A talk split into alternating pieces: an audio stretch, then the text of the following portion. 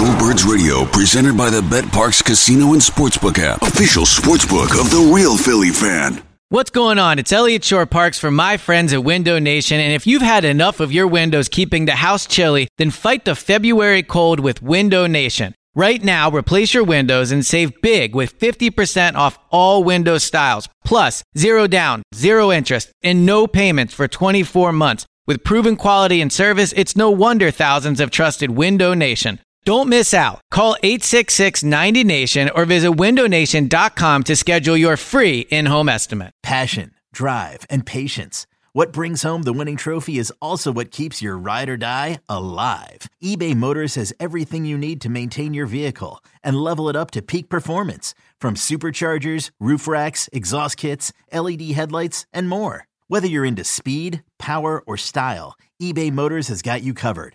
With over 122 million parts for your number one ride or die, you'll always find exactly what you're looking for. And with eBay Guaranteed Fit, your part is guaranteed to fit your ride every time or your money back. Because with eBay Motors, you're burning rubber, not cash. With all the parts you need at the prices you want, it's easy to turn your car into the MVP and bring home that win.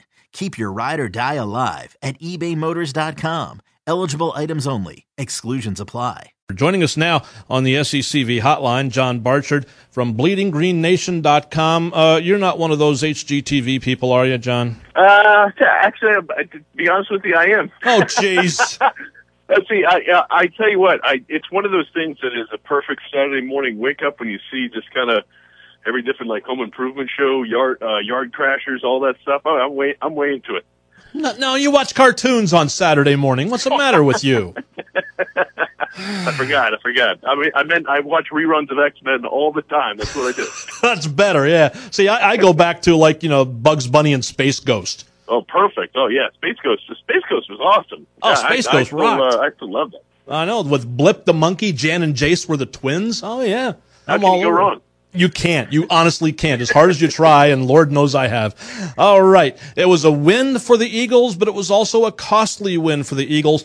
Let's talk about the positives here, and that's the fact that they got the win over the Houston Texans. Uh, on the road too, which was a big game for them to win on the road, especially when you look at what else was coming down in the NFC East. Oh yeah, I mean that's that's that's a must win to kind of keep keep ahead or at least stay in pace with everybody. Oh well, who are we kidding? We're, we're competing with the Cowboys here. I don't think anybody else is really going to creep up at this point. Maybe the Giants make a small little run there, but yeah, you re- you really had to to keep with that, and you know that front seven is no joke. You always kind of forget of Houston doesn't really have an identity.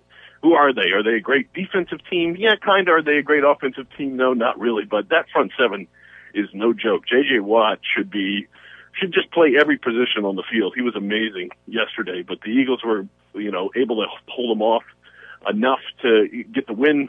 And you know, doing that with two quarterbacks, and well, obviously we're going to be talking about that too. But um, yeah, I thought that uh, uh, the Eagles front seven again just played really nice, really consistent.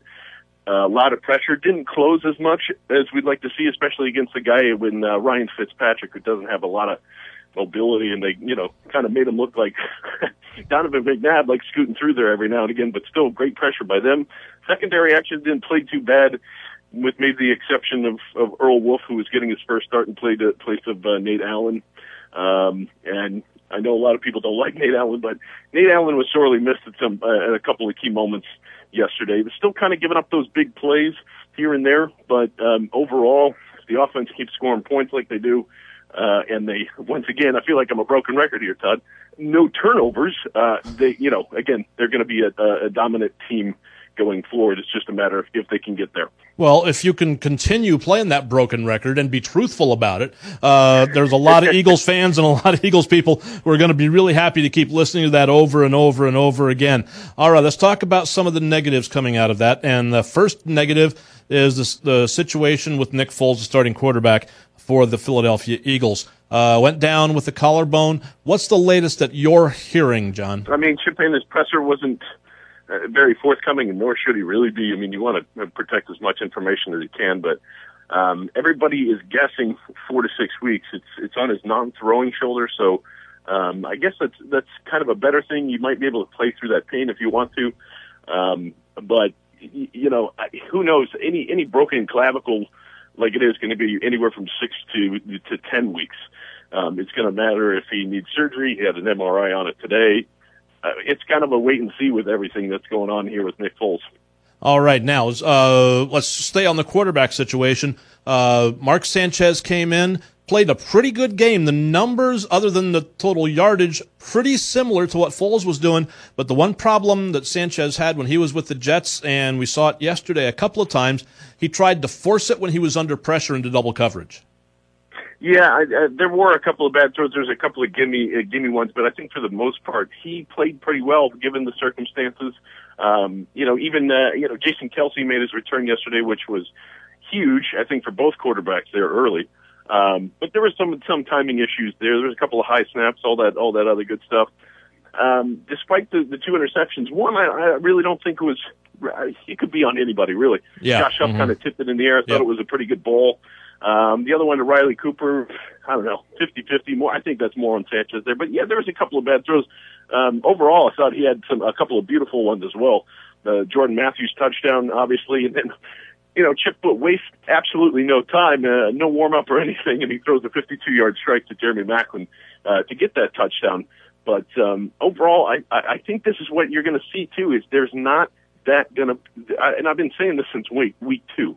I don't think there's going to be that much drop off from Foles to Sanchez. I really don't because the middle, the middle of 27 and two and 13 and 10 from Nick Foles is probably Mark Sanchez. And if you can be a two to one touchdown to interception guy or two and a half, I think that's going to be what you, what, uh, you know, the, the basic ceiling of, of Mark Sanchez. Anything over that, hey, that's great. Sure, the Eagles would be happy to take it, but I, I really don't see that much of a drop off coming. I know there's a lot of concerns of, you know, butt fumble has been in everybody's head for the last two years, and with ESPN, and you know they're playing Monday night against Carolina, so if ESPN's going to ride that tail all the way, I'm sure you're going to be hearing uh, that all the time. And the other surprising things I think you're going to see too is this what we were talking about this morning on BGN Radio was just uh, the the amount of national broadcasts that will say, "Wow, this looks like a completely different Mark Sanchez," and blah blah blah. No, same Uh, one. I think, that, yeah, yeah, still the same one. Uh, but I, I really think, and and it almost sounds ridiculous. I think Chip Kelly has, for some reason, just like Bill Belichick, kind of made his system quarterback proof, um, where you don't need that big all star. You don't need Aaron Rodgers. You don't need any of that stuff. You need a competent guy that has good footwork and makes quick decisions. Um, whether or not those quick decisions end up being good ones, I think that's what everybody's waiting for with Mark Sanchez. But I, I, I think he worked pretty fast, and it seemed a little more cohesive. Uh, I- I think that has a lot to do with him being in the league for so long. Uh, obviously, the Jets haven't had a good offense since I don't know, what, Bill Parcells. Yeah. You know, Yeah. So, so, so when you put those kind of offensive weapons around him, uh, you make him go that up tempo speed. I think that really benefits him. He's not going to be a world beater, but it might be interesting in the next four or five weeks if if he's red hot. I don't think you can go back to Foles at that point. Yeah, I think it's unfair to just remember the butt fumble, obviously, because back to back, you know, title games in the in the AFC, where granted the defense was unbelievable that Rex Ryan put together in New York for the Jets, but you also had to score some points too, and Sanchez was uh, the orchestrator behind that. So I think he's going to do fine in this whole thing. Obviously, you t- talked about the situation with Foles. You know, the the the season he had last year is was just an aberration. You would love to see him duplicate that, but a lot, I think a lot of people, you know, were comparing unfairly what he was doing this year to what he did last year.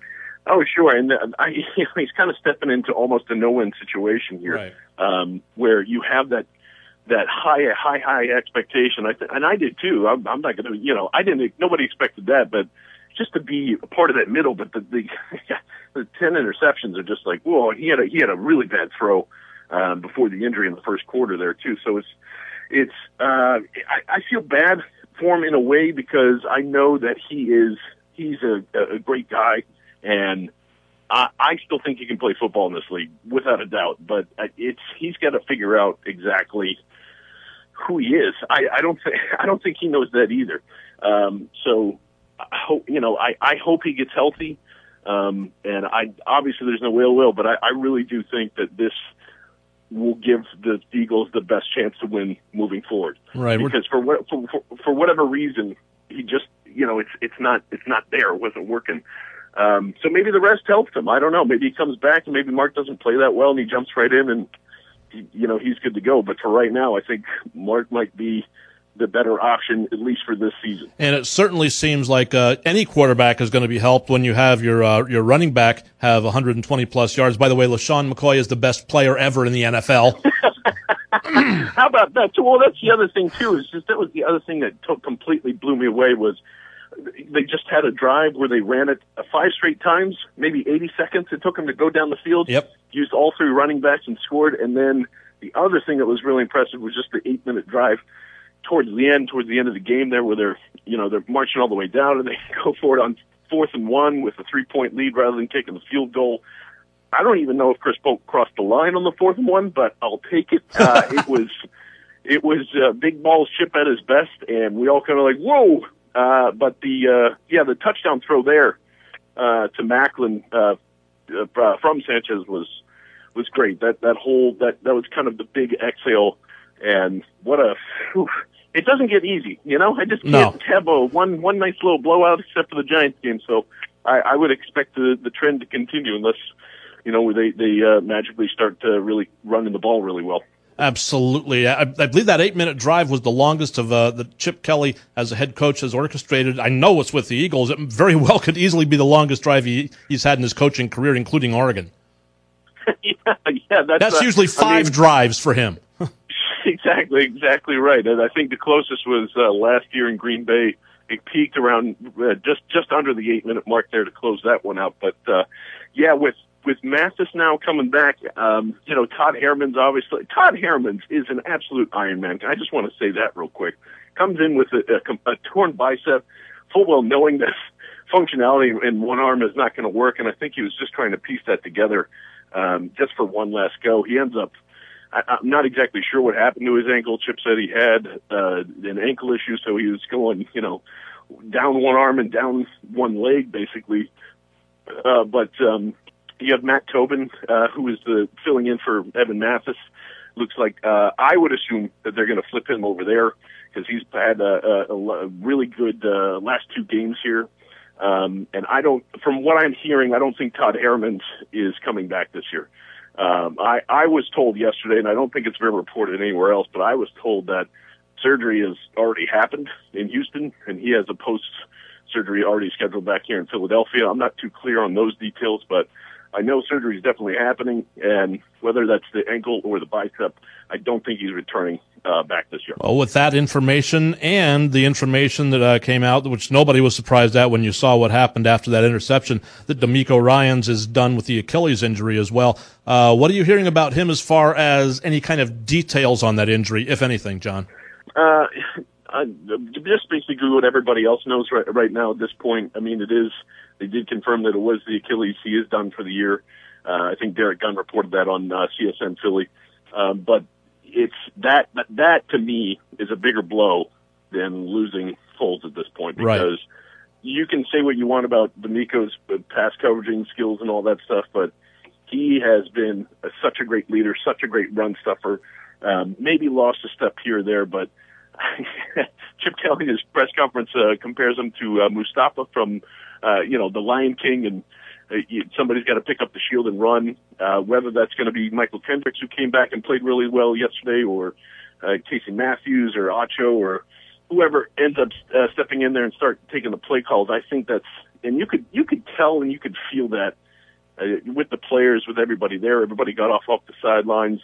Um, just an incredible, incredible leader, incredible guy, and I feel, yeah, I just had a loss for words because he he's one of the guys that is the complete glue of this defense. Well, what's going to happen now when the Carolina Panthers, obviously a completely and totally different offense, uh, come into the Linc Monday night to take on the Eagles with DeMeco Ryans out of there? I'm not really sure you. It's funny you say that because uh, Carolina is supposed to was supposed to be in the mix. I just think they've completely fallen apart here. I, I didn't really have too much faith in them going into the preseason with their their wide receiving core. Um, Cam Newton's still playing at a at a very high level, but you know it's hard to keep a defense together year to year as opposed to an offense, and I think you're seeing that a little bit because everybody's been able to score points on them, whether that's through the air, whether that's on the ground.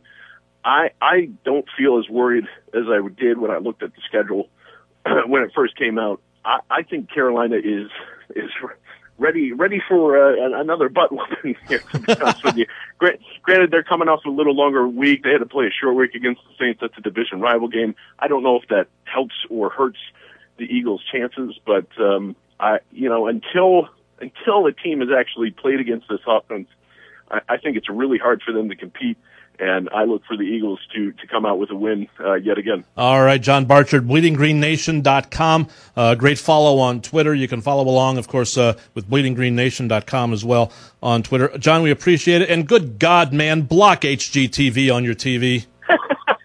Please. if I did that, my, my, my lady would kill me. So This is not my problem. All right, Todd. Have a good one, my friend. All right, you too. Thanks, bud. We'll talk next week.